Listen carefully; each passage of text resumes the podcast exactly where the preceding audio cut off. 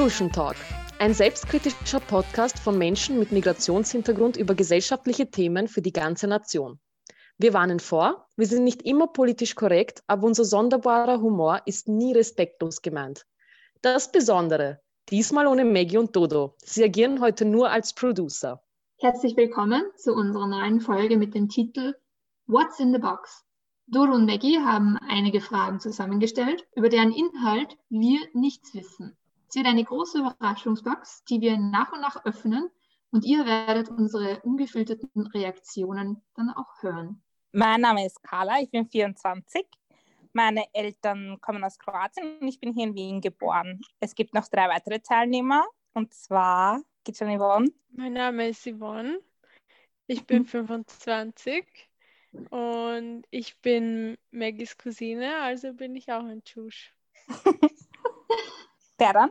Also, ich heiße Berdan, bin 26 Jahre alt, bin in Wien geboren, aufgewachsen, zur Schule gegangen, maturiert und habe hier studiert. Dennoch würde ich mich als Chushin oder Kanakin bezeichnen. Und ich heiße Betty, ich bin 24 Jahre alt und ich glaube, ich bin die Einzige in dieser Runde ohne Migrationshintergrund. Ich komme eigentlich, eigentlich aus Salzburg, was man dann vielleicht auch beim Reden hören wird. Ähm, genau, lebe jetzt aber auch in Wien, studiere hier und ja, genau. Okay, also ich habe die erste Frage mal für euch.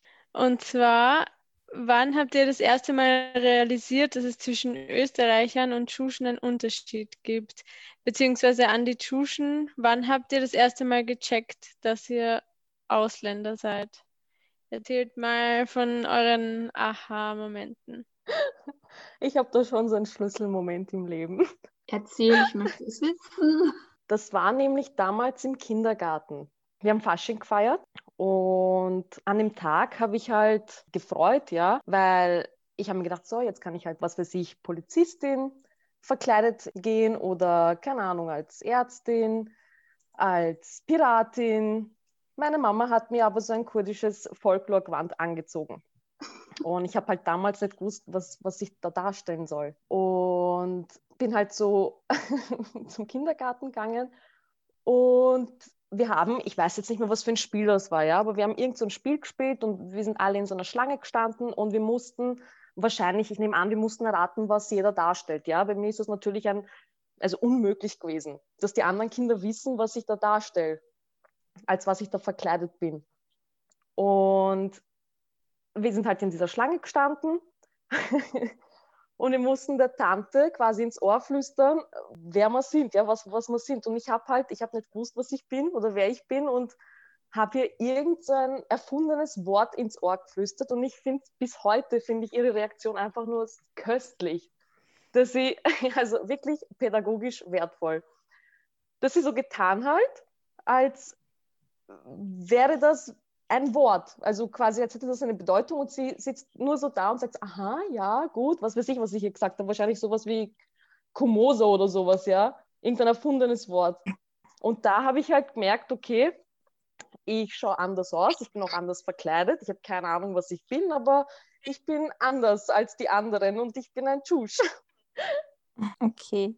Ich glaube, ich hatte keinen Aha-Moment. Irgendwie wenn man im 16. aufgewachsen ist, ist man umgeben von Ausländern und man weiß irgendwie, okay, alle sind irgendwie was anderes und dann gibt es halt die Österreicher. Und so, das weiß man einfach irgendwie, finde ich zumindest. Also für mich gab es kein so wichtiges Aha-Moment. Also bei mir, also ich bin ja, wie schon gesagt, eben aus Salzburg und komme aus einem recht kleinen Dorf am Land. Und bei uns ist es nämlich genau umgekehrt, als wenn du jetzt im 16. bist, weil bei uns gibt es halt nur Österreicher eigentlich. Oder es gibt schon natürlich äh, Familien mit Migrationshintergrund, aber verhältnismäßig wenige, also bei uns im Dorf auf jeden Fall. Ähm, oder damals, wie ich halt nur zur Schule gegangen bin und dort nur gewohnt habe. Und wir haben, glaube ich, zwei Kinder mit Migrationshintergrund gehabt. Und die waren aus Bosnien oder Kroatien oder so, glaube ich. Und also man hat definitiv gemerkt, dass es einen Unterschied gibt. Also auch wie die Kinder von anderen Kindern und auch von den Eltern vor allem. Also dieser Elterngesellschaft in der Volksschule, Kindergarten sozusagen behandelt werden. Ähm, weil es war immer so eine also mir ist es als Kind jetzt vielleicht nicht so aufgefallen, weil, wie schon gesagt, wenn man damit aufwächst, dass du halt nur wirklich so bayerisch, österreichisch, deutsche, also Community hast irgendwie und eigentlich sehr wenig Familien mit Migrationshintergrund, dann fällt einem das nicht so auf. Es war dann viel schlimmer, also schlimmer, das ist jetzt schlecht gesagt, aber es war viel stärker, wie ich dann nach Wien gezogen bin oder dann halt auch in, ähm, dann in die Hauptschule gekommen bin in Salzburg, weil da weitaus mehr Leute mit Migrationshintergrund waren und da war dann auch der Ton ganz anders und es war viel akzeptierter als jetzt wirklich so am Dorf, am Land, vor allem auch von den Eltern, würde ich sagen. Ähm, also ich muss sagen, ich habe jetzt von gerade von Autoritätspersonen wie von Lehrern oder Professoren nie Rassismus oder etwas ähnliches in die Richtung erlebt, dass ich mich irgendwie anders fühle. Im Gegenteil, es war einmal eine Situation, wo ich, also das war mein Schlüsselmoment, und zwar hat mir ein Mitschüler äh, mal gesagt, ja, ich, ich weiß nicht, worum es da ging, aber er hat dann einfach mal gesagt, ich, ich schaue aus wie Cappuccino oder so. Und das ist so das Erste, woran ich mich erinnern kann. Und der hat, das wurde dann eben, also ich war eigentlich keine Petze, aber das ist was, was mich sehr getroffen hat damals. Und ich habe das dann unserer Volksschullehrerin erzählt. Und sie hat dann ganz lieb mich vor ihm verteidigt und hat dann gesagt, ja, das ist doch egal, wie wir ausschauen. Ich könnte Käsekuchen genannt werden, weil sie halt sehr hell war. Und ja, und sonst, also ich, ich muss eben sagen, ich habe das nicht, zum Glück nicht wirklich so am eigenen Leib erlebt, aber ähm, es kommt jetzt erst immer mehr und mehr, dass ich mich anders fühle, muss ich sagen. Ja. Oder ich habe es bei anderen eher beobachtet, aber damals habe ich mir einfach, weil es mich nicht betroffen hat, hat äh, habe ich mir nicht so viel Gedanken darüber gemacht. Wie ja, und wie, und wie merkst du es jetzt? Ja, inwiefern du das jetzt merkst? Ja, einfach allgemein, weil ich, ich habe ja viele österreichische Freundinnen und auch ähm, Tschuschen-Freundinnen. Also es ist sehr durchmischt und man merkt einfach Unterschiede kulturell und in der Art und Weise einfach, wie zum Beispiel das Thema Familie behandelt wird, wie ja, es ist einfach anders. Und ich merke dann, dass ich im Gegensatz zu denen anders bin. In gewissen Hinsichten. Ja. Aber so Alltagsrassismus oder sowas erlebst du nicht oder selten oder? Na ja, also nein, eigentlich nicht. Beziehungsweise es sind halt so Kleinigkeiten, sowas wie, aber woher kommst du wirklich? Also das, das kommt ganz oft vor. Also wenn ich sage, ja, ja. ich bin Wienerin oder also ich bin aus Österreich und so, ja, aber, aber und echt jetzt? Also woher kommst du echt? Und aber ich habe das halt früher nie so interpretiert, als wäre das Rassismus, aber eigentlich ist es schon was im Nachhinein, wo ich weiß, dass ich mich irgendwie, äh, ohne zu wissen warum, unwohl gefühlt habe bei dieser Frage. Und oh. jetzt habe ich halt, jetzt weiß ich halt, dass es eigentlich Alltagsrassismus ist. Ja, wir haben schon die nächste Frage bekommen. Wenn du Musik für dein restliches Leben nur mehr auf einer Sprache hören dürftest, für welche Sprache würdest du dich entscheiden? Folgende Antworten stehen zur Auswahl. A. Deutsch. B. Deine Muttersprache. C. Englisch. D. Sonstige Sprache, falls zutreffend, bitte um Erklärung. Warst du schon, Berdan, oder darf ich beantworten, weil das war sie schon? Ich bin gerade etwas verwirrt, weil die Antwortmöglichkeiten sind, sind äh, folgendermaßen aufgelistet: A, B, D und D. Das heißt, ich musste gerade improvisieren. Bitte, liebe Producer, passt auf sowas auf, ja? Maggie schreibt das, ha, ha, ha, ha, ha. Also, ihr dürft ruhig antworten. Okay, weil, wie ich habe das gelesen, haben wir gedacht, boah, das weiß ich. Ich würde, wenn ich nur noch eine Sprache aussuchen dürfte, würde ich mein Lebtag lang italienische Musik hören, glaube ich. Also jetzt nicht, weil ich Italo-Pop so sehr mag oder so, sondern einfach nur, wenn ich es wirklich, wenn ich mir vorstelle, ich könnte mein ganzes Leben lang nur noch eine Sprache hören, dann möchte ich die melodischste und schönste Sprache aller, also die was es überhaupt gibt, glaube ich, hören. Und, und die ist für dich Italienisch? Ja, ist italienisch. Also finde ich halt. Ich meine, ich höre jetzt gar nicht so viel italienische Musik, aber der Gedanke daran, dass ich es mein ganzes Leben lang hören dürfte, dann will ich, glaube ich, Italienisch nicht mehr. Also ich finde, die melodischste Sprache ist Russisch. Nein, okay, ich mache Spaß. aber das ist schon eine schwierige Frage, weil ich höre gern ähm, Lieder, also Musik auf Kurdisch, auf Türkisch, auf Englisch. Deutschrap höre ich gern, jetzt mittlerweile. Habe so einen Nein, Zugang ich gar gefunden. nicht. Damit kann ich gar anfangen. Ja, weil, ne? Tschusch, Kanake, muss Deutschrap hören, so Gangsterrap. Na, ich finde die, ich find die Frage schon schwierig. Ich glaube Englisch, würde ich jetzt mal behaupten. Einfach nur wegen Beyoncé. Ich bin so ein Beyoncé-Freak. Okay. Also, ja. Ja, das würde ich mich äh, auch anschließen.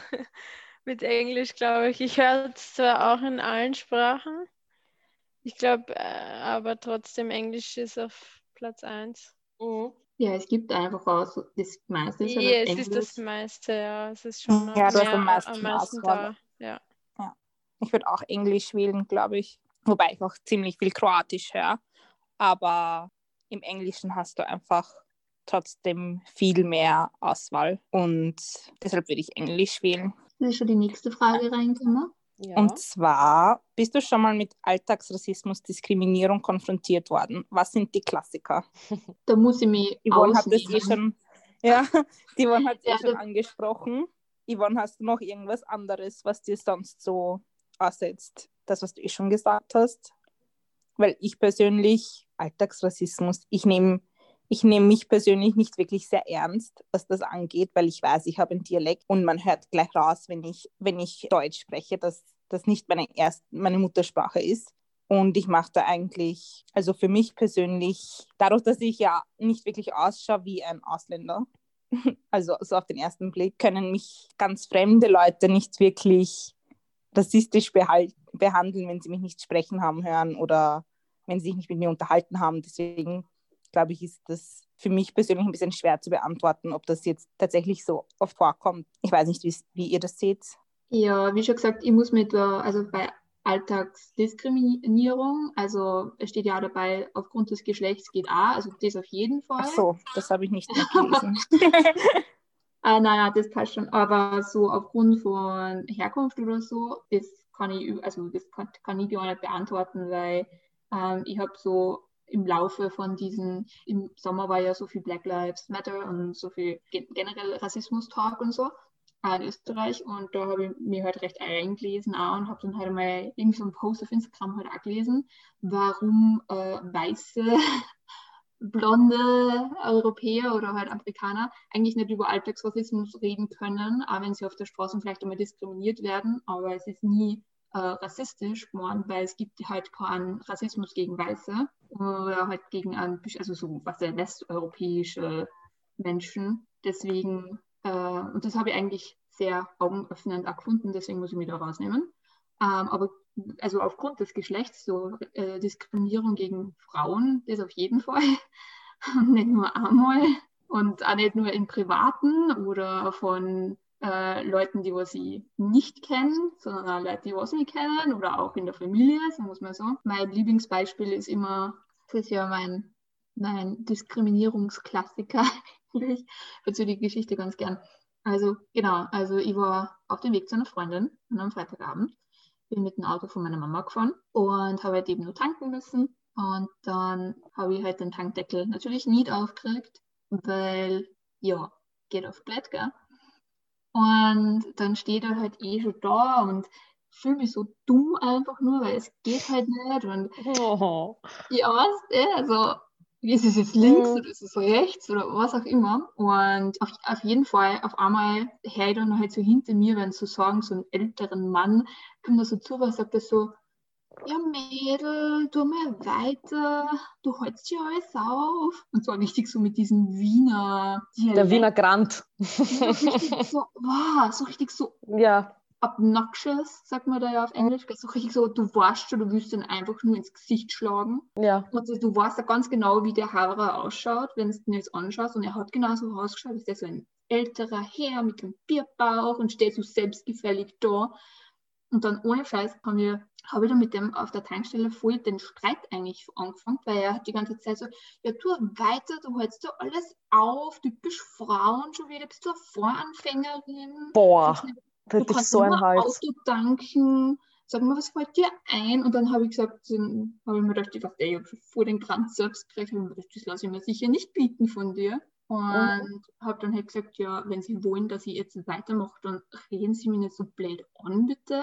Oder helfen Sie mir oder so. Und dann also, Und dann vor überher so richtig so, ja, Weiber, so ungefähr. Ich so, Kern in die Küche. ohne, ja, so, ich habe mir einfach nur gedacht, was ist jetzt los? Und so wie ich das jetzt erzähle, das ist ja, ich kann das gar nicht mehr so nacherzählen, wie es eigentlich wirklich war, weil das Ja. war so richtig herabsetzen, so richtig so, du bist eine Frau, du bist ein Mädel sozusagen, du weißt nicht, was du tust, fährst mit einem Frauenauto umeinander und du hältst dir jetzt alles auf, oh mein Gott. Und das war auf einer öffentlichen Tankstelle, da waren Leute daneben, die was nichts gesagt haben. Und dann haben sie, hat er mir ja nur so blöd angefahren, weil, weil ich dann halt zurückgeredet habe, aber dann ist Gott sei Dank der Tankwart gekommen. Aber das war, das war so So was für ein Arschloch. Voll, ja. Ich meine, das ist, also das war eh eigentlich so was andere Leute passiert. Eigentlich ist das eigentlich eh nur sehr äh, human und eh nicht arg, so. Also arg in Anführungszeichen, aber das ist halt dann doch schon, wenn jetzt ein Mann gewesen war, hätte Ja. das nicht da. Ja, wahrscheinlich nicht. Ja, Es war ihm nicht einmal eingefallen. Mhm. Naja. Und sowas vermisst einem dann den Tag.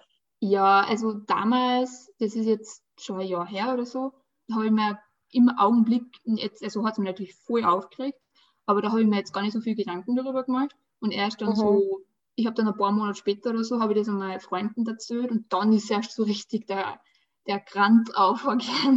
Und Ja. seitdem muss ich da immer daran zurückdenken, wie, wie ja, herabwürdigend das eigentlich gegenüber meiner Person war, weil der hat mich ja nicht kennt oder so. Natürlich. Aufgrund deines Geschlechts. Mhm. Das merkst du dann erst im Nachhinein, eben, wenn du das Ganze dann reflektiert hast. Ja, Eben, wenn du mit Freunden, Freundinnen drüber redest, das ist so schlimm. Ja, das, und das ist jetzt nicht, also das ist nur eine, eine Instanz eigentlich gewesen, ähm, weil so kleine Alltags, äh, alltagsrassistische, sage ich schon, also auch alltagsrassistische natürlich, aber auch halt so genderspezifische Sachen, die passieren die ganze Zeit und erst wenn man dann nochmal ein bisschen darüber reflektiert, fällt einem das eigentlich erst einmal auf, dass das immer, immer Genau. passiert Genau. die meisten Leute, die kapieren das eigentlich, oder auch Männer, also sorry Männer, aber meistens Männer, aber auch Frauen, kapieren das eigentlich gar nicht, dass sie voll diskriminierend sind. Also weil es so, schon so in unserer Gesellschaft eingebettet ist. Und Ja. das ist eigentlich echt schlimm. Und dann denkt man mal darüber nach und dann kommt man drauf, wie, ah, die ganze Welt, hat eine neue Sicht auf die ganze Welt auf einmal. Wie es die anderen dabei gegangen. Oder wer mag? Ja, also ich glaube, ich könnte über dieses Thema ein Buch schreiben, weil mich das so aufregt. Teilweise, vor allem, ich weiß nicht, ob euch der Begriff Mansplaining was sagt. Das ist eigentlich eh ganz schön mit diesem Beispiel erklärt. Ja. Ähm, also, dass gewisse Sachen von Männern Frauen erklärt werden ähm, und man genau weiß, wer, wer jetzt das Gegenüber ein Mann, dann würde es nie auf die Art und Weise angesprochen oder diskutiert werden. Also es ist halt immer so ein ganz ein leichtes, so ein lieb gemeintes, aber doch von oben herab, weil du hast ja keine Ahnung. Und ja, ich bin eigentlich, äh, eigentlich echt schockiert, wie oft das vorkommt. Und blöderweise fällt mir jetzt aber kein Beispiel ein. Aber, ähm, Naja, man realisiert das in dem Moment auch wahrscheinlich eh, nicht genau, wirklich, weil du streitest dich da mit dem und denkst jetzt nicht, aha, er ist ein Mann, ich bin eine Frau. ja, Wahrscheinlich liegt es eben daran, dass ich eine Frau bin, erst im Nachhinein und ja, bis dahin ist schon, keine Ahnung, verarbeitet, vergessen, verdrängt vielleicht, was halt Ja. schade ist eigentlich, weil dann können wir eben nicht drüber reden und wir sollten drüber reden. ja. Das nächste Mal schreibe ich es mal auf, weil mir würde jetzt auch kein Beispiel einfallen. Was, was, Ja, also- Alltagsrassismus und so angeht, schon, vor allem bei der Arbeit, weil ich bin jetzt keine, die Mädels sehen mich, die Zuhörer nicht, aber ich bin jetzt keine, die halt ausschaut wie eine Sabine oder Christine, sondern ich schaue halt aus wie eine Aisha oder eine Fatma. und das merkst halt richtig dann, wenn du dann an der Kasse stehst, also wenn du eben beim Biller arbeitest, in der Feinkost stehst oder so, immer wieder, weil dann die Menschen haben halt so eine, so eine Haltung, die ist inakzeptabel. Also wirklich, das ist ein Beispiel, das war damals, als ich beim Biller gearbeitet habe. Ich war bei der Feinkost und kommt eine offensichtlich, also hat österreichisch ausgeschaut, ja, offensichtlich Österreicherin, streitet sich halt mit, mit einer Kollegin, die mh, nicht so gut Deutsch konnte, ja. Und ich habe mich halt ähm, hingestellt, habe gesagt, bitteschön, kann ich Ihnen helfen? Schaut sie mich nur so an und sagt so, naja, ich glaube nicht, aber ich versuche es einmal. Und redet und äh, von oben herab. Und ich habe mich halt mit ihr gestritten, weil sie äh, ziemlich rassistisch wurde. Und die Chefin ist gekommen, also wir wurden sehr, sehr laut, sodass die anderen Kunden dann eben daneben gestanden sind, haben zugehört, zugeschaut. Keiner traut sich natürlich irgendwas zu sagen, ja. Kommt die Chefin, sagt so, Erdogan, das ist mein Mädchenname, Erdogan, geh bitte nach hinten. Und sie schaut mich an und sagt so, ja, pff, Erdogan, war ja eh klar. Ich wollte sie erwürgen. Echt jetzt beim Wollte Bilder? sie erwürgen. Beim Biller, mein ja. Ja, weil scheiß Ausländerin kann wahrscheinlich eh kein Deutsch, keine Ahnung, nicht studiert, ja. Sonst wäre sie ja hier nicht Kassakraft oder würde ja nicht bei der Feinkost stehen. Also echt traurig. Oder beim DM, da habe ich ein Ferialpraktikum gemacht, kommt ein älterer Herr und sagt halt irgendein, keine Ahnung, der wollte so ein Haargel haben, ja, und hat so ein ganz, ich glaube Brisk, ich glaube, das heißt Brisk. Sagt so, ja, haben es vielleicht Brisk? Sag ich so, was ist das? Also, ja, typisch, dass sie das nicht kennen, so wie es ausschaut, also so wie sie ausschauen. Denke mir so, wa, was zum Teufel? Sag doch einfach Haargel. Und ich führe dich dahin. Also echt, echt schlimme Sachen, ja, ja.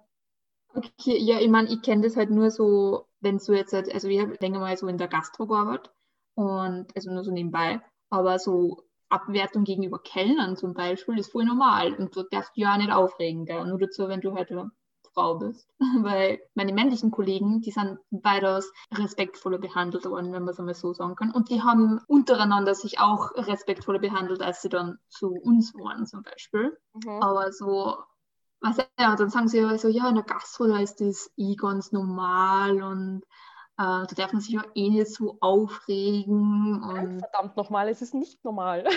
ja, ich will auch nicht die ganze Zeit, wenn sie von, von irgendwelchen die Gäste so Chefin oder Mädel oder Fräulein oder und dann so, oh, sie schauen aber sehr hübsch aus.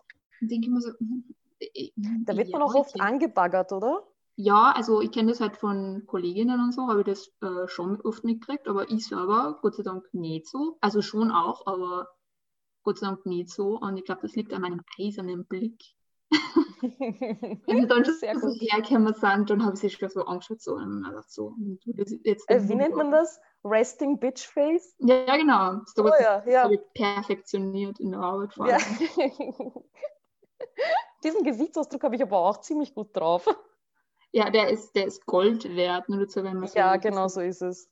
ein bisschen in, mit der Öffentlichkeit und mit Leuten äh, arbeitet und man verzögert dann eh sicher nichts Neues. Wenn man die ganze Zeit mit Leuten arbeitet, verliert man alle Hoffnung in die Menschheit. Ähm, Mhm. Ja, man ist ganz froh, wenn man mal eine Zeit lang keine Menschen sehen muss. Aber ja, Also keine depperten Menschen, ja. ja, ja, natürlich. Wobei Aber- in Wien, egal wo du hinschaust, überall depperte Leute, aber wurscht. Das ist Man kann es nicht ändern. Ja, und apropos Gastro, da habe ich auch noch ein nettes Beispiel. Und zwar, äh, also mein Papa macht manchmal so, so Gastrostände und da arbeitet halt die ganze Familie. Und da muss man dazu sagen, dass die Familie fast nur aus Frauen besteht, abgesehen von ihm. Und ähm, an einem Abend eben, es war ähm, Neustifter Kirtag, da waren wir Frauen, also meine Mutter, meine beiden Schwestern, die sind jünger als ich und ich glaube meine Tante waren dann allein bei so einem ganz einer kleine Holzhütte mit Essen und Getränke. Und er war irgendwo, also er war auf jeden Fall nicht anwesend und sonst auch keine männliche Person, beziehungsweise nicht ganz sichtbar. Also es war so, beziehungsweise außerhalb von der Hütte. Also mein Stiefvater war da und der war draußen und wir waren alle drinnen. Und dann ist der, wir hatten um 0 Uhr Sperrstunde und wir hatten um 23.59 Uhr haben wir noch was verkauft. Und dann ist halt eben der Veranstalter zu uns gekommen oder irgendeiner, der sich so gefühlt hat, als wäre der Veranstalter und hat sich ungefragt, ohne etwas davor zu sagen, hat die Tür aufgerissen von dieser Hütte und hat sich hineingestellt. Und ähm, ich habe irrsinnig mit ihm diskutiert, habe mich aufgeregt, habe ihn angeschrien, weil ich habe mich im ersten Moment, wir haben uns alle erschreckt, wir, wissen, wir wussten nicht, dass er der Veranstalter oder sonst was ist. Und habe ihm gesagt, er soll rausgehen. Hat alles nicht funktioniert, weil ich bin ein 1,63 Meter großes Mädchen und ich glaube, ich war jetzt nicht so einen gefährlichen Eindruck, ähm, den er eben gebraucht hätte, um aus dieser Hütte rauszugehen. Und dann hat äh, mein Stiefvater eben, der draußen war, ist dann reingekommen und ja, dann war er ziemlich schnell weg. Und ich habe mich dann gefragt, ob er, wenn er ihn drinnen oder irgendeine andere männliche Person drinnen gesehen hätte, ob er dann überhaupt einfach so hineinspaziert wäre. Und ich bin mir ziemlich sicher, dass er das nicht wäre. Ach Gott. Uh, eine neue Frage. Okay, ähm, Beziehungsmodell. Unterscheidet sich deine Ansicht einer Rollenverteilung innerhalb einer Liebesbeziehung von der deiner Eltern? Wenn ja, inwiefern? Ja, definitiv. Meine Eltern sind seit nunmehr, glaube ich, schon zehn, über zehn Jahre verheiratet. Und also die sind so ein, ein Team. Also ich könnte mir die nicht ohne einander vorstellen. Also meine Mama und mein Papa, die sind so, so eine gemorfte Figur, glaube ich. Es geht nicht die eine ohne den anderen sozusagen. Ähm, aber, ja, voll. Also das ist, könnte man nie vorstellen, dass die irgendwann sich scheiden lassen würden. Also immerhin sind sie schon seit seit meine Mutter 17 ist, zusammen und ich bin jetzt 24, also ja, auf jeden Fall. Aber was halt bei uns zu Hause sehr wohl der Fall ist, ist, dass wir halt einen sehr patriarchalen Haushalt haben, wo ich und mein Papa immer sehr aneinander stoßen, weil ich nicht der Meinung bin, dass ich mich immer seiner Meinung unterzuordnen habe, also auch früher, wie ich nur zu Hause gewohnt habe, auch nicht. Und meine Mutter ist halt dann so, ja, sie war früher immer Hausfrau und war halt immer zu Hause und hat halt also Kindererziehung gemacht von mir und meinem Bruder und war halt immer da. Und das war halt selbstverständlich irgendwie, dass meine Mutter halt zu Hause ist. Und ich finde halt, es ist nicht selbstverständlich, dass wenn ich irgendwann einmal verheiratet sein sollte oder Kinder habe oder so, dass sie dann automatisch eine Hausfrau wird, zu Hause bleibt, mein Mann bekocht, wart bis er halt heimkommt weil, na, sicher nicht. Deswegen, ja, also auch von Rollenverteilung, also es ist ja ganz klar getrennt bei uns, was, äh, was er zu tun hat. Also mein Papa macht rührt keinen Finger zu Hause, also im Haus. Also es ist sozusagen, im Haus ist das alles für, also macht alles meine Mama, also kochen, waschen, putzen, keine Ahnung, alles irgendwie. Und alles außerhalb des Hauses, also wir haben so ein kleinen Mini-Bauernhof. Also wir haben ein paar Viecher zu Hause und so. Das macht alles mein Papa. Aber auch nicht alles, weil er erwartet sich immer die Hilfe von meiner Mama. Ja. Und meine Mama kann sich keine Hilfe von ihm im Haus erwarten. Ja, I feel also, you. Das ist. Na, genauso ist es auch. Ja, genauso ist es auch bei meinen Eltern. Ja, es ist auch nicht gern, dass der Mann zum Beispiel nur für die, was weiß ich, Reparaturen zuständig ist und ich halt für den Haushalt. Also putzen, kochen, Pipapo, hätte ich auch nicht gern. Es ist, äh, und das ist halt immer schon so gewesen, weißt du? Und also wie ich halt ähm, Kind war oder so, ist das ganz normal gewesen, weil das ist ja halt auch so. Und im Bekanntenkreis war das auch immer ähnlich. Also, also man lernt das auch nicht anders und dann zieht man mal aus oder geht mal woanders hin und dann sieht man halt auch, dass, ach, was, deine, deine Mutter geht arbeiten. Oh mein Gott, was? Also es lernt man dann aber erst, glaube ich, je älter das man wird und ähm, je mehr das es dann auch einen selbst betrifft oder betreffen könnte.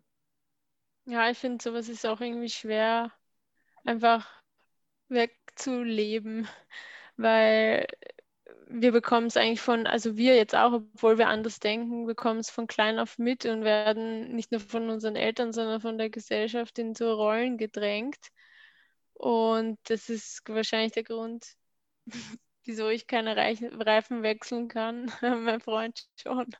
Also, ich meine, es ist irgendwo, natürlich habe ich keine Lust, das auch zu lernen, aber mir wurde diese, diese keine Lust daran ja auch irgendwo beigebracht oder halt ja. nahegelegt, dass ich genauso wie den Männern oder vielen Männern nicht nahegelegt wurde, weiß nicht. Ja, schon von Kindesbeinen an irgendwie, dass, ja. dass Mädels eben eher so Barbiepuppen geschenkt bekommen und also ich zum Beispiel kriege eine Puppe geschenkt von meinen Brüdern, die beide, beide jünger sind als ich, eher so Gameboys oder keine Ahnung, Autos oder sowas, so Hot Wheels und so geschenkt bekommen haben. Ja, also ich muss sagen, da hatte ich beides. Ich hatte Barbie-Puppen und ein Karriere, eine Karrierebahn. Mhm. Aber trotzdem, es ist, wie gesagt, es sind eben nicht nur die Eltern. Was? Du, du, du hast zwei Schwestern, oder? Genau, ja, aber das sind meine Okay. Halbschwestern. Also ich bin mit meiner Mama allein aufgewachsen und die mit meinem Papa und meiner Stiefmutter. Und die sind auch ein bisschen jünger als ich. Also und das ist halt auch anders. Es ist anders, wenn man mit beiden Eltern zusammen wohnt oder wenn man nur mit der Mama oder nur mit dem Papa wohnt, weil man natürlich dann eben diese, also ich habe diese klassische Rollenverteilung jetzt mit meinen Eltern nicht so erlebt, weil ich sie ja nicht im Haushalt zusammen erlebt habe. Und ich finde, das ist halt, ich kann mir jetzt nicht vorstellen, dass ich äh, irgendwann Hausfrau werde oder dass ich, ich kann mir nicht mal vorstellen, in Karenz zu gehen. Also das sind so Sachen, die halt jeder für sich festlegen muss und äh, den richtigen Partner dazu finden, weil wenn es anders ist, dann ist es, glaube ich, einfach schwierig, das zu vereinbaren, weil das mir ist das zum Beispiel ein extrem wichtiges Thema. Da geht es gar nicht darum, dass ich rebellieren will gegen die Rollenverteilung oder dass ich äh, gegen irgendwelche gesellschaftlichen Verhältnisse rebellieren bin, will, sondern dass ich einfach nicht so eine Art Mensch bin, die, der, also oder Frau, der, Mhm. die zu Hause bleiben will. Ich glaube, es geht, äh, es fängt schon ganz am Anfang bei der Partnersuche an. Ja, ich glaube, bei mir ist es so Hälfte, Hälfte, weil einerseits denke ich genauso wie du und halt recht modern und ich glaube, ich könnte mir das eben auch nicht vorstellen, aber andererseits will halt mein Papa immer was auswischen, wenn ich daheim bin.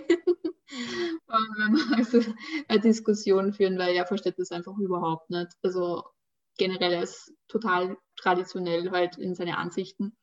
Und das ist dann halt schon Zündstoff für angeregte Diskussionen. Also Ja. ja. Aber weil wir ja bei Fusion Talk sind, finde ich, dass es irgendwie, also bei äh, Familien mit Migrationshintergrund oder bei einzelnen Eltern irgendwie eine andere Rollenverteilung gibt, als so beim klassischen österreichischen Haushalt oder Beziehung oder Ähm, meine Mutter ist halt in einem Haushalt groß geworden, wo sie zehn Geschwister hatte, die Hälfte davon Jungs, Brüder, die Hälfte davon Schwestern. Die Mutter war natürlich immer daheim, weil sie war quasi ständig schwanger. mein Opa hat halt gearbeitet und sie sagt halt jetzt auch, wenn ich ihr sage, ja, wieso sagst du meinem Bruder nicht, dass er das und das machen soll, wieso sagst du es immer mir? Ist es für sie halt urschwer, wo sie sagt immer so, so habe ich gelernt, ich kann das jetzt nicht einfach deinem Bruder sagen. Ich kann deinem Bruder nicht sagen, geh bügeln. Das ist für sie innerlich einfach so, sie weiß, dass es nicht fair ist, aber das ist für sie innerlich einfach so schwer zu überwinden, dass er das eigentlich auch kann, weil er ist ja kein Volltrottel, er kann ja auch bügeln, jeder Mensch kann bügeln, aber sie sagt das automatisch mir, weil das ist einfach für sie immer schon so gewesen und wird wahrscheinlich auch immer so sein, deswegen nehme ich ihr das persönlich, also nicht übel, also ich reg mich natürlich drüber auf, aber ich kann sie nicht übel nehmen, weil das ist das halt, was sie gelernt hat und was sie Leben lang gemacht hat. Und ich glaube, es ist sehr schwer, einfach umzuschalten und einfach zu sagen, ja, nein, ein Mann kann auch bügeln, weil das ist einfach nicht in ihrer Natur. Ich persönlich habe es auch ein bisschen übernommen bekommen. Also ich kann mir nicht vorstellen, dass mein Mann irgendwann bügeln wird. Weiß ich nicht. Finde ich irgendwie komisch. Ich weiß, es ist ur weird, aber das ist einfach so ein Gefühl für mich, was irgendwie, es fühlt sich halt nicht richtig an, was urkrank ist. Das, ich bin mir dem bewusst, aber trotzdem kann man das, ist es irgendwie schwer zu überwinden. Dieses, okay, Ja, das Nein, ist schon das- traurig.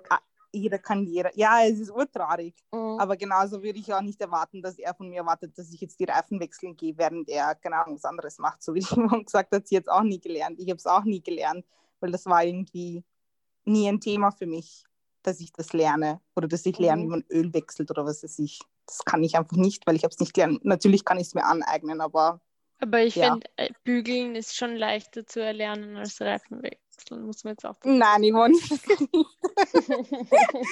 Nein, ist es nicht.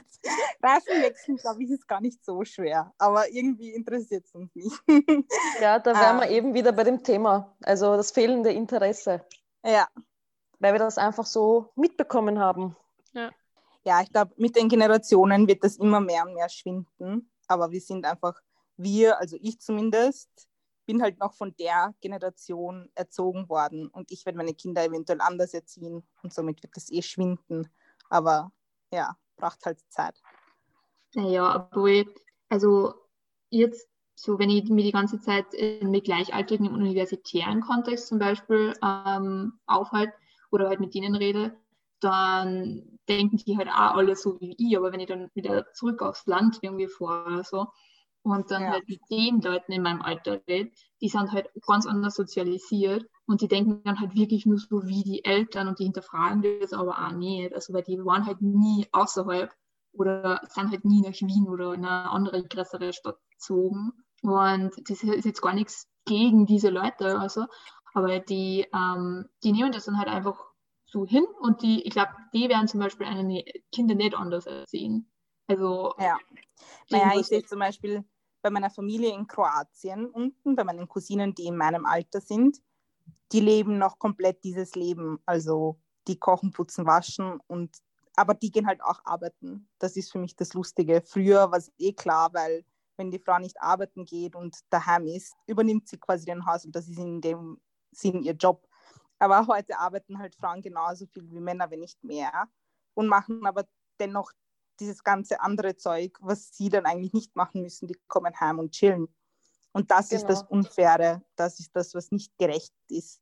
Aber ja, da unterscheidet sich halt die frühere Generation zu unserer. Aber ich sehe zum Beispiel bei meinen Cousinen in Kroatien ist es immer noch so.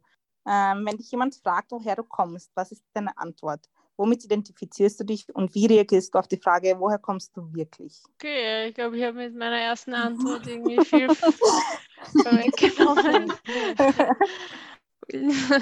ja, ich mache da mal weiter. Und zwar, was ich antworte, ich antworte tatsächlich im ersten Moment immer Wien, weil ich mich äh, jetzt weder mit Österreich als Land noch Kroatien als Land so sehr identifizieren kann, dass ich jetzt sage, ich bin daher, aber mit Wien eben schon. Also eigentlich mein ganzes Leben ist in Wien. Ich war immer schon in Wien. Deshalb komme ich für mich aus Wien.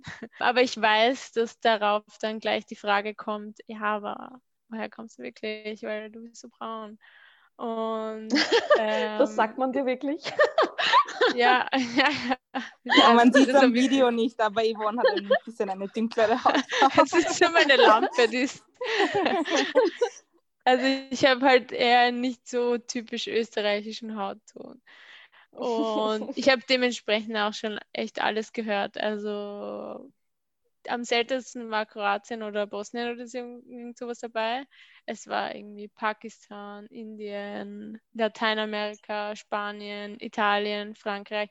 Aber auf jeden Fall, weil ich sage dann immer, ja, sie sollen raten bei der nächsten Frage. Aber eigentlich will ich mir vornehmen, in Zukunft nicht mehr so lässig auf diese Frage zu antworten, weil es mich eigentlich echt anpisst, dass man mir das nicht einfach glaubt. Wien, wenn ich das sage. Also wieso musst du da nachfragen? Ich Mhm. frage auch nicht irgendwie, ja, bist du dir sicher, dass du aus Österreich bist? Irgendwie, irgendwie hast du, eigentlich- Das ist eigentlich voll unverschämt, oder? Weil zum Beispiel, wenn ja, ja, ist fragt, es. wo Aber ich wieso pisst dich das so an? Weil Fakt ist, du hast halt, du schaust halt nicht sehr österreichisch aus. Das heißt, Aber du wienerisch schaut so aus. Ja, ich kann. Nein, ja, nicht wienerisch aus. Ist so. Aber du musst ja irgendeinen anderen Hintergrund haben und die Leute wollen ja nur, nur erfahren, woher ja, es, es, ist. es Wie wenn kommt du einen, an, einen. Dunkelhäutigen fragst. ja, aber also, Das verstehe ich. also ich, so wie du das jetzt halt so geschildert hast, so, ähm, dass man dir das dann halt, dass man dann halt nur nachhakt, woher kommst du jetzt wirklich? Also ich finde das jetzt irgendwie schon so ein bisschen unverschämt. Keine Ahnung, ich weiß nicht, weil wenn ich jetzt zum Beispiel, also wenn ich gefragt werde, woher ich, dann meistens halt im Kontext von wo aus Österreich ich. Weil man hört halt an direkt, dass ich nicht aus Wien komme. Und, ähm, aber es wird nie hinterfragt, dass ich halt wirklich aus Österreich bin. Und äh, man fragt nicht, woher kommst du wirklich? Ne? Also man, man, ich, ich, ich sage dann, ja, ich komme aus Salzburg, ja. Und dann halt vielleicht so, ja, wo in Salzburg, bla bla bla, na toll und hin und her und auch Salzburg, super. Wie ich, ich habe eine Zeit lang im Ausland auch gelebt und dann bin ich auch immer gefragt worden, wo ich herkomme, weil man es natürlich gehört hat, dass ich nicht äh, Muttersprachler in äh, Englisch, also da habe ich Englisch reden müssen, in Muttersprachler bin. Da war es aber dann schon, also das war nicht rassistisch, aber das war dann doch des Öfteren sehr, ich habe eine verwandte Sensation, weil dann haben sie mir auch gefragt, so, ah, aber du schaust so russisch aus oder kommst du aus, weiß ich nicht, keine Ahnung, es sind die komischen Staaten, kennen wir irgendwie so Osteuropa, was sehr komisch ist, weil ich glaube, ich schaue nicht wirklich osteuropäisch aus, aber wurscht. Und die haben das halt dann eher zurück auf den Akzent, also auf, auf den Dialekt sozusagen geführt. ähm, dass ich irgendwie so abgehackt spreche oder keine Ahnung was. Und das hat mich dann aber auch immer so ein bisschen genervt, wo ich mir denke, ja, wenn ich sage, Ja. ich komme aus Österreich, dann nimm es halt hin und sag mir, ja, aber ist das in, ist das in Osteuropa oder gehört das mal zu Russland? Eben, das ist mir alles passiert, ist das hat mir zu Russland gehört? Da habe ich mir einfach gedacht, so, Ja, also die meisten meinen das ja echt nicht böse irgendwie, aber ich habe halt Aber das Gefühl, dass sie dann immer irgendwas suchen, wo sie mich so hineinkategorisieren können. oh ja. Und das nervt mich einfach auch aus dem Grund, weil ich allgemein sowas, so, so Patriotismus und weiß nicht, ich, ich glaube einfach, das ist ein Fehlkonzept. Das bringt zu sehr viel, also das bringt sehr viel Kriege und Leid. Und ich glaube, das müsste man äh, gerade am Anfang und gerade bei so Kleinigkeiten schon abschaffen. Wie zum Beispiel, woher kommst du? Wenn ich jetzt sage, ja, ich komme aus dem 17., ja, dann nimm es halt einfach so hin, dass ich mich im 17. oder wo auch immer auf der Welt äh, daheim fühle und dass das meine Antwort ist. Und dann hak nicht nach, nur weil ich braun bin und du mir nicht glaubst, dass ich aus Wien bin. Also ich muss sagen, ich mache das genauso. Wenn ich einer dunkelhäutigen Person begegne, dann frage ich auch, woher du kommst. Wenn mir sagt aus Österreich, dann frage ich ja, aber woher kommen deine Eltern? Weil Genau. offensichtlich bist du nicht, nicht komplett, also nicht Österreicher. Also ich habe auch die Staatsbürgerschaft, aber dennoch hast du einen anderen Hintergrund. Und dein Hintergrund meistens, auch nicht immer, und klar, das, da verstehe ich, dass, dass es dich stört, aber meistens, das ist ein Kennenlernen im Endeffekt. Ich lerne dich ja kennen, indem ich dich frage, woher du kommst, bla bla bla, was du machst, was weiß ich was. Das ist ja nur, das ist ja deine Person und ich versuche nur, deine Person kennenzulernen. Deshalb, ich finde das überhaupt nicht, also ich verstehe, wieso du es so empfindest, aber Ja, ich weiß, also ich mache das ja auch. Es ist ja nicht so, Ja. dass ich das nicht mache, dass ich es nachfrage. Aber ich glaube einfach, es ist falsch. Es ist von Grund auf falsch. Weil würden wir uns alle nicht mit irgendeinem Land identifizieren und so wie du sagst, ähm, eben dadurch irgendwie gewisse Klischees mitbringen, wenn wir alle, äh, also nach meiner Idealvorstellung, alle von einem Planeten, von einer Welt, aus einem Land, dann hätten wir, glaube ich, einfach viel weniger Probleme. Und das ist eben das, glaube ich, weil ich es von Grund auf schlecht finde und deshalb nervt mich das, glaube ich. Wenn ihr Aha. versteht, was ich meine. Ja, ich finde Ja. die Frage aber auch total sinnlos. Also, woher kommst du wirklich? Das impliziert ja, dass du quasi bei deiner ersten Antwort gelogen hast. Ja, eh. Also ja. wenn man eben fragt, woher kommen deine Eltern, verstehe ich das noch, ja? Ja. Weil da ist eine Antwort drauf, ja. Und das ist halt, wenn es nur eine reine Interessensfrage ist, dann sollte das damit gedeckt sein. ja, vielleicht Aber ist wenn es auch dich- aber wenn dich- Meine- wenn dich jemand aus einem ganz anderen Land, wenn, sag mal, du bist Tourist in, keine Ahnung, Schweden und jemand fragt dich, woher kommst du, was antwortest du? Wien, weil Wien eine Wien. Metropole ist. Genau. Und Okay, cool ist. ich antworte, ich antworte, ich komme aus Österreich, aber meine Eltern, oder nein, eigentlich sage ich auch aus Wien. Na, das Ja, stimmt, weil man es halt aus Wien. kennt. Aber wenn, ich, Aber wer- aber wenn ich mich ein ja. Wiener fragt, wenn mich ein Wiener fragt, dann sage ich, meine Eltern sind aus Kroatien, aber ich bin hier geboren. Ich sage das automatisch. Weil, wieso? Ich Weil ja ich noch- mich irgendwo mit dem Land identifiziere. Ich weiß nicht. Ja. Ich müsste zum Beispiel noch dazu sagen, dass meine Eltern Kurden aus der Türkei sind, weil dann glauben sie gleich, dass ich eine Türkin bin. Also die Zusatzinfo gebe ich dann auch noch immer mit. Ich habe jetzt schon die nächste Frage für uns. Ähm, es knüpft eher an dieses Thema an, deshalb passt es ganz gut dazu. Und zwar, wenn du dein Herkunftsland mit einem Wort beschreiben müsstest, was wäre dies? Also wie würdet ihr Herkunftsland definieren? Oh, auch eine gute Frage. Schwierig. Also da glaube ich, muss jetzt ein bisschen nachdenken. Vor allem die Definition des Herkunftslandes wird von jeder einzelnen Teilnehmerin bestimmt. Also was, was jetzt so auf, ach, wurscht. Ich schaue mal, was ihr so Naja, ich antwortet. glaube, dann, dann wollten wir sagen, entweder du identifizierst dein Herkunftsland mit Österreich oder eben Genau. Mit dem deiner Eltern im Endeffekt. Naja, also meine Eltern sind beide Österreicher und ich bin hier geboren. Also das ist vielleicht am einfachsten. Ähm, ja, also wenn ich es mit einem Wort beschreiben sollte. Also ich weiß nicht. Ähm, ich glaube, ganz viele Leute würden Schnitzel sagen. aber das ist so abgedroschen, also sage ich das nicht. Ich sage mal Kunstfälscher, einfach nur, das ist jetzt eher symbolischer Ausdruck, weil ich finde, dass Österreicher oder generell die Seele der Österreicher sie hat sehr viel ein bisschen mit Kunst zum Tor. Also wir, dann gerne gut essen, wir dann gerne gute Kunst claimen, dass wir sie haben, was da so denke nur so, wir sind alle in Wien, so Klimt und so, das ist unser Homie. Ähm, aber andererseits, weiß ich nicht, das haben wir das alles nicht wirklich. Wir tun nur gern so, als wären wir so unglaublich die chillaxten Mitteleuropäer und was der sitzen halt dann im, Schanigarten mit unserem Spritzer und bei uns geht alles am Bugel so ungefähr. Ich glaube, so sieht halt auf jeden Fall die Deutschen singen, die Österreicher eher so. Und, aber eigentlich sind die Österreicher gar nicht so. Sie, sie geben sich gern so aus. Also sie fälschen sich, glaube ich, ihr eigenes Image im Ausland ganz gern. Ähm, deswegen würde ich vielleicht Österreich so ein bisschen als kleine Mogelpackung beschreiben. Was nicht, das ist schwierig. Hm. Also mein Herkunftsland kann ich, wie gesagt, eben nicht wirklich nennen, weil es ist, also ich kann nicht eins nennen, weil es ist für mich Österreich und Kroatien und Bosnien. Und äh, es ist, ja, wie um, ich das Sag ein Wort zu jedem. Okay, also zu Kroatien. Soll ich jetzt zu jedem was Negatives und was Positives sagen? Nein, sag mit ein Wort, ein Wort okay. mit dem du es beschreiben Gut. würdest.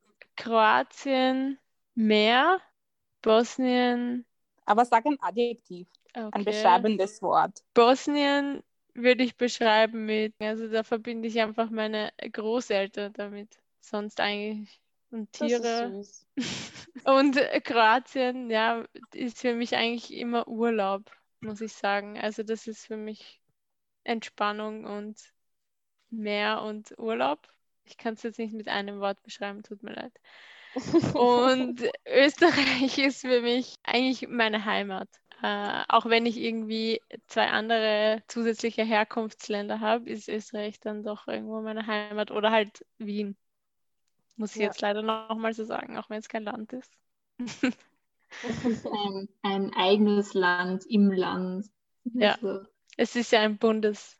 Ja, und mehr noch, es ist eine Bastion inmitten von Österreich. ja, ich wüsste jetzt auch nicht. Ich, also ich würde schon sagen Österreich. Ein Wort. Ich weiß nicht, Döner. Für die, Tür für die Türkei genauso. Döner. Und wenn ich jetzt sage Kurdistan und wer irgendwer sagt, das ist kein Land, ihr habt kein Land, weiß ich nicht. Döner, es passt halt überall hin. ja, ein Wort. Aber, Aber Wort, also wirklich ein Wort. Es ist so alle drei wahr. Länder beschreibt. Es ist die perfekte Beschreibung für Österreich oder für Wien auf jeden Fall, weil ich wohne im 15. und um mich herum gibt es, glaube ich, 10 Kebabstandel. Also Eben. Und um meine Wohnung. Also es gibt mehr Kebabstandel als alle anderen. Und es ist wirklich mit einem Wort gedeckt, alle drei Länder. Nächste Frage. Knapp über zwei Millionen Menschen mit Migrationshintergrund leben in Österreich. Wird diese Vielfalt entsprechend wiedergespiegelt? Medienpräsenz, Arbeitsumfeld, privates Umfeld, Chancengleichheit in jeglicher Hinsicht wurden da jetzt genannt. Hm. Was würdet ihr sagen? Also ich glaube, wenn ich mal wieder, ich fange mal wieder an. Also ich habe nicht gewusst, dass es zwei Millionen Menschen mit Migrationshintergrund in Österreich gibt. Ich meine, ich weiß, dass die größte Zahl an Ausländern in Österreich die Deutschen sind und also vor allem auch in Wien und so. Also es leben mehr Deutsche als von irgendeinem anderen Land in Österreich. Aber so, also ich glaube nicht, dass es in der Medienpräsenz gedeckt ist. Und wenn, dann wird es immer negativ gedeckt, weil man hört weitaus mehr schlechte Dinge über Migranten oder Asylwerber oder auch über Leute, die was halt einen ausländisch klingenden Namen haben. Außerdem wird immer, wenn ihr schon mal einen Zeitungsartikel gelesen habt und so, was jeder wahrscheinlich da hat, auf jeden Fall wird dann immer auch die Herkunft desjenigen Menschen mit dem Namen verbunden. Also, keine Ahnung, der, sagen wir mal, Bosnier, bla bla bla, C und dann der, also das Alter dazu. Und das, das impliziert dann schon so ein negatives Bild irgendwie in der Berichterstattung, kommt mir immer vor. Also ich finde, es gibt schon viel aber immer negativ. Also selten irgendwas Positives. Jo. Ja, vor allem in der Politik oder Nachrichten. Ja, vor allem auch in der Politik und in unserem jetzigen politischen Umfeld oder in dem vorigen, sagen wir es mal so. Es hat sich jetzt Mhm. auch nicht so geändert, aber im vorigen war es noch viel schlimmer. Ja. Ähm, das haben wir jetzt bei der Wien-Wahl ja auch wieder mitgekriegt, das so ein bisschen Mhm. anklingen zu lassen. Ja, es ist, ach nicht, es ist halt so ein hitziges Thema irgendwie. Eben auch, wie wir eh schon vorher gesagt haben, Nationalismus ist halt so ein schreckliches Ding und die Österreicher Mhm. sind nicht gefeit davor und leben das auch sehr gerne. Ja, das stimmt. Ähm, Österreich, glaub, ist- äh, Österreich ist ein rassistisches Land, finde ich, äh, wenn man das so pauschalisieren darf. Weil, äh, also ich finde gerade Medienpräsenz ist echt nicht abgedeckt mit der Realität. Also Medienpräsenz im Sinne von jetzt, wer die Moderatoren sind, welche Journalisten Artikel verfassen, gar nicht so über wen geschrieben wird, sondern wer in der Öffentlichkeit steht.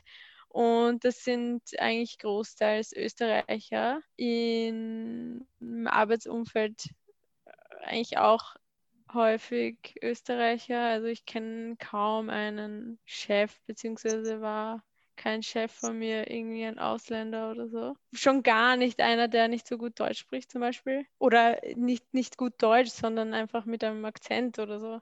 Und was man aber schon sieht, dass es Deutsche gibt es aber schon. Also Ja. es gibt ja die guten und die schlechten Ausländer. Und das merkt man, finde ich schon. Also, aber es ist halt auch irgendwo verständlich, weil wir oder weil, weil es in meinen Augen haben Menschen aus niedrigeren sozialen Schichten hier bei uns einfach nicht, auch wenn es immer gesagt wird, aber sie haben definitiv nicht die gleichen Chancen wie Österreicher, weil einem einfach äh, von Geburt an einfach schon ein Privileg mitgegeben wird.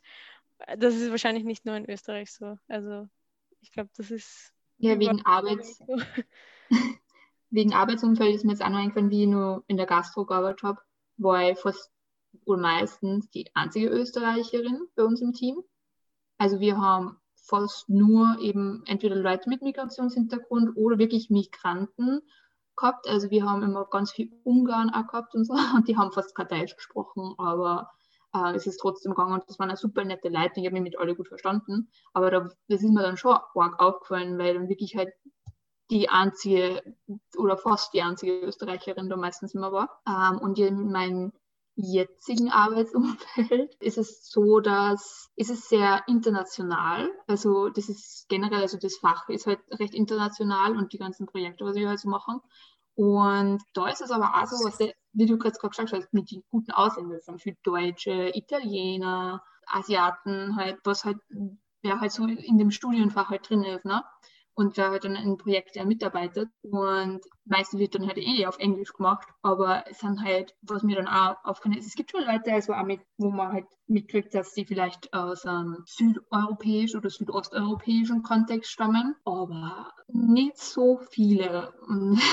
Also das ist wieder eine ganz andere Art von, wie man Ausländer sieht. Also es ist mehr in diesen, ah, wir sind alle global und wir sind alle so globalisiert und international und je mehr Leute aus unterschiedlichen Ländern, desto besser. Und, Ja. aber dann halt aus bestimmten anderen Ländern, Ja. äh, die auch irgendwie wieder in diesen westlichen, westlich-europäischen, globalisierten, kapitalistischen Standard reinfallen irgendwie. Also ich kann das zu meinem Betrieb zum Beispiel überhaupt nicht sagen, weil ich habe einen Chef, der ist Tiroler, also wirklich Österreicher. Und seine Frau, die Chefin, ist einfach Russin. Und in meinem Betrieb ist es einfach so, also dass ich glaube, es ist echt gesplittet, vielleicht sind sogar mehr Ausländer, also Leute mit Migrationshintergrund als Österreicher. Ich glaube, es ist wahrscheinlich 60-40 oder so, 50-50, 60-40 und nicht in nicht nur in niedrigeren Positionen, sondern auch in hohen Positionen. Also ich glaube, es kommt echt auf den Betrieb, auf deine Chefs und auf die Branche drauf an. Ich glaube, man kann das nicht so generalisieren, dass es entweder oder ist. Klar gibt es in manchen Berufen einfach mehr Leute, die mehr Leute, die mit Migrationshintergrund arbeiten und in anderen gibt es halt Leute, die wo es nur Österreicher gibt, aber ich glaube, man kann das nicht so generalisieren, weil ich habe das zum Beispiel auch in keinem Betrieb, in dem ich vorher gearbeitet habe, war das irgendwie so sehr gesplittet, entweder oder.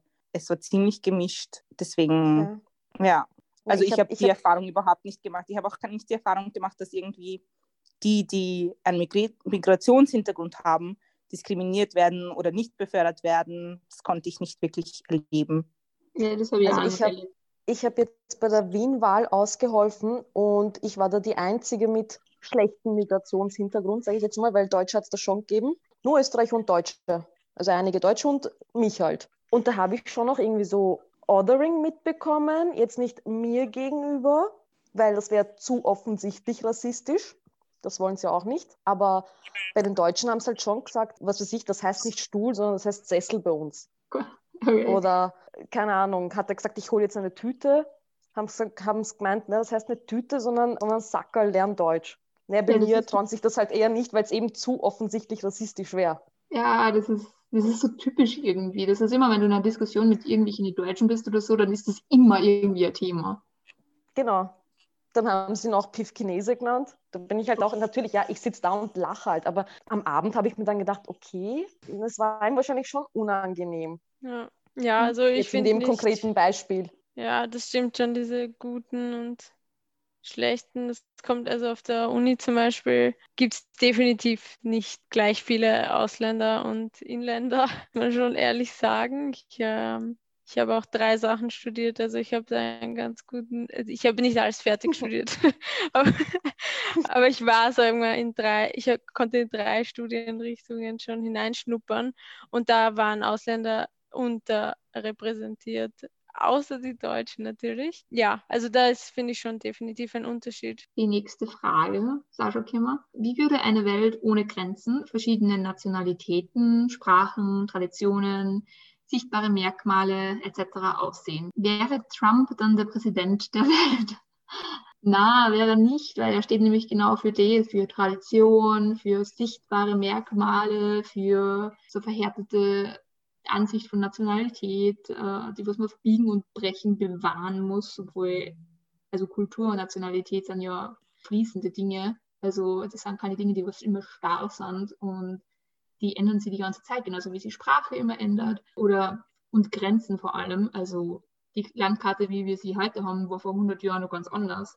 Und ich glaube, das vergessen die Leute immer, dass Sachen ändern sie ja immer.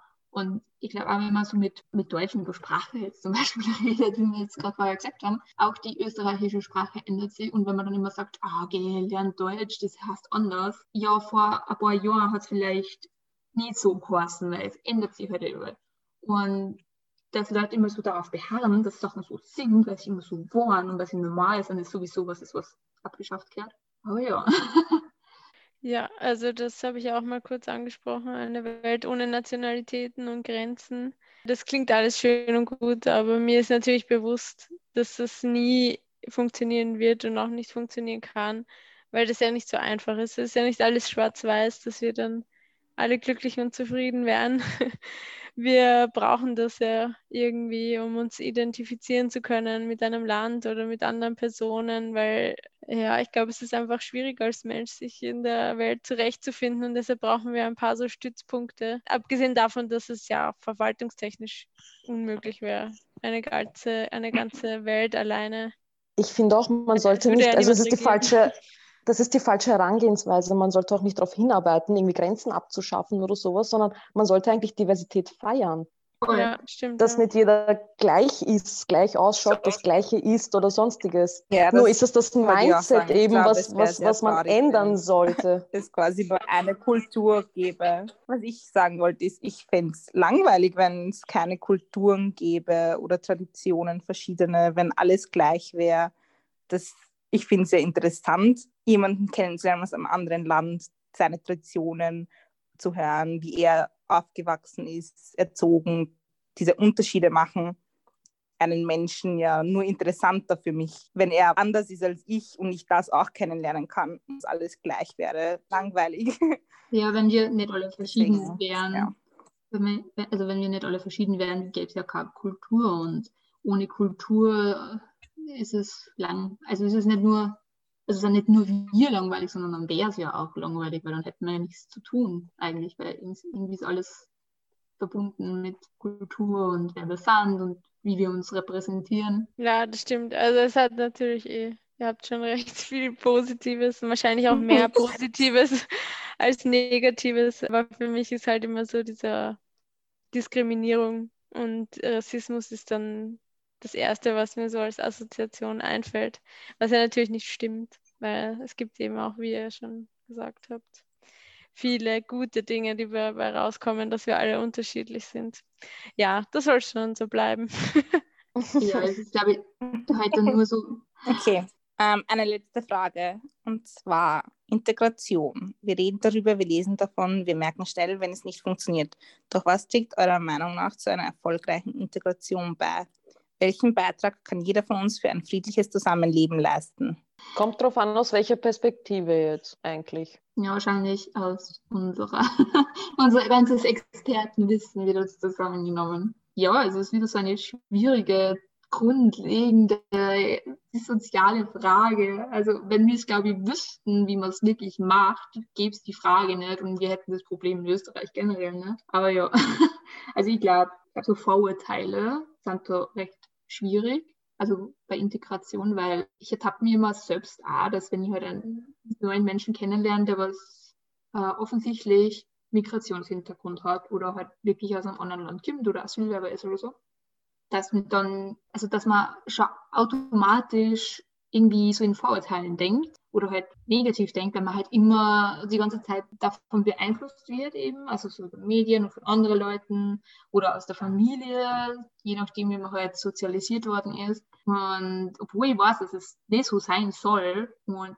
ertappe mich aber doch immer wieder dabei, dass ich dann schon so gewisse Vorurteile gegenüber den Leuten habe oder und das kann man nicht wirklich ausschalten. Also ich glaube, das liegt viel halt auch mit Sozialisierung und Erziehung zusammen. Und ich glaube, da muss man eben ansetzen. Dann ist Integration, glaube ich, vielleicht leicht, wenn es keine Vorurteile ja. gibt. Ich bin ein bisschen zwiegespalten, was die Integration in Österreich angeht, weil Leute teilweise hierher kommen, ohne irgendwie die Absicht zu haben, sich zu integrieren. Und das, finde ich, ist ein Fehler, wenn du in ein anderes Land gehst, um dort zu leben, dein Leben lang zu leben, dass du deren Sitten, deren Sprache etc. überhaupt nicht annimmst. Und das merkt man einfach bei so vielen, wenn ich allein an die ganzen Jugos da denke, wenn die daherkommen und nach 20 Jahren immer noch sprechen wie, weiß nicht, ich Französisch, die es vier Jahre lang in der Schule gelernt hat und nie dort gelebt hat, dann finde ich das irgendwie ein bisschen traurig.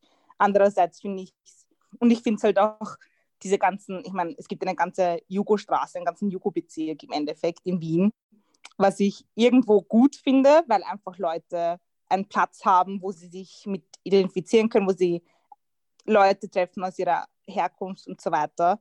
Das finde ich ganz gut, aber irgendwie finde ich es auch irgendwo arg. Aber das ist halt in jeder großen Stadt so, in jeder, überall, wo es viele Migranten gibt, dass sie da einfach herkommen und quasi ihr Ding hierher bringen und, und das Ding aus dem Land, in, den, in das sie gekommen sind, freiwillig überhaupt nicht annehmen möchten oder verändern möchten.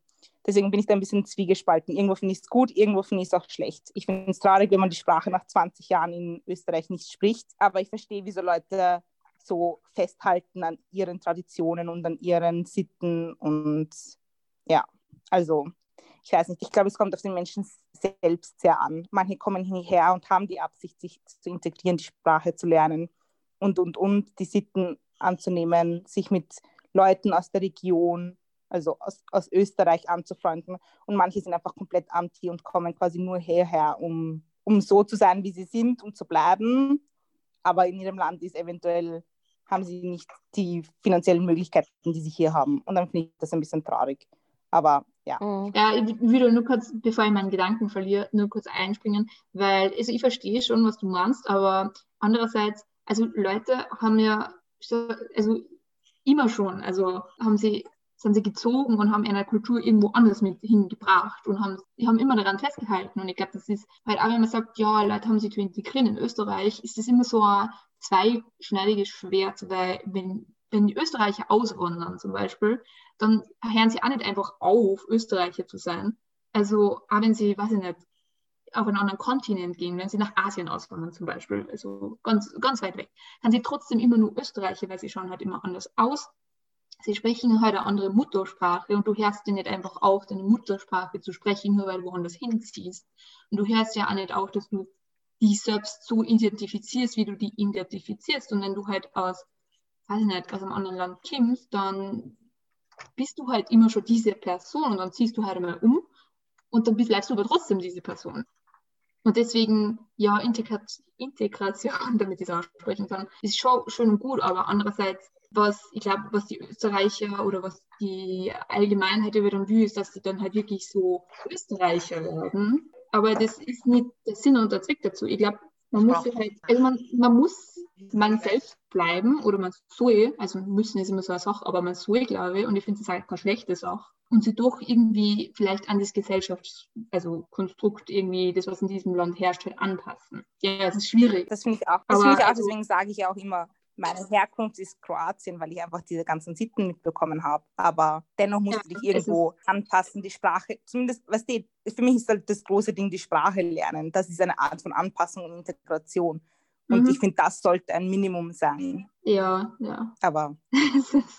ja, je nachdem. Also es kommt immer, glaube ich, auf die Person drauf an. Ja, das ist ja ein ganz guter Punkt, zu dem mir jetzt was eingefallen ist, Carla, weil du gesagt hast, äh, ja, integrieren, aber du hast ja andere Sitten äh, in Kroatien jetzt als in Österreich.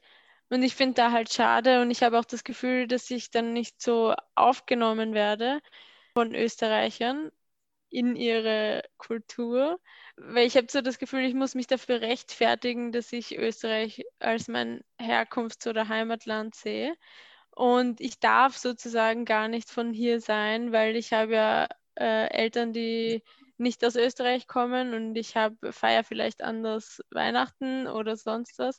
Und ich finde es halt einfach schade, dass man sich nicht einfach das andere einen nicht so annehmen, wenn man sich hier so wohlfühlt. Also zum Beispiel jetzt, dass ich mich, obwohl ich hier geboren bin und obwohl ich hier in die Schule gegangen bin und studiere, dass ich zum Beispiel nicht wählen darf. Und ich glaube, ich habe für die österreichische Gesellschaft, nur weil ich eine kroatische Staatsbürgerschaft habe. Und ich finde, ich habe für die österreichische Gesellschaft schon einen großen Beitrag geleistet.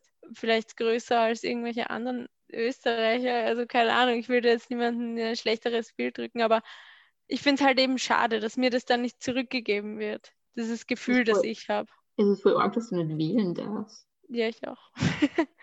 Na, ich finde das wirklich. Also ich meine, ich weiß, dass ganz viel, also in Wien haben, glaube ich, fast ein Drittel aller Leute, die was in Wien wohnen, nicht wählen dürfen, weil sie nicht die österreichische Staatsbürgerschaft haben, was eigentlich so arg ist, weil das sind so viele Leute, die was hier wohnen und nicht repräsentiert werden von der Politik eigentlich. Ja, ja.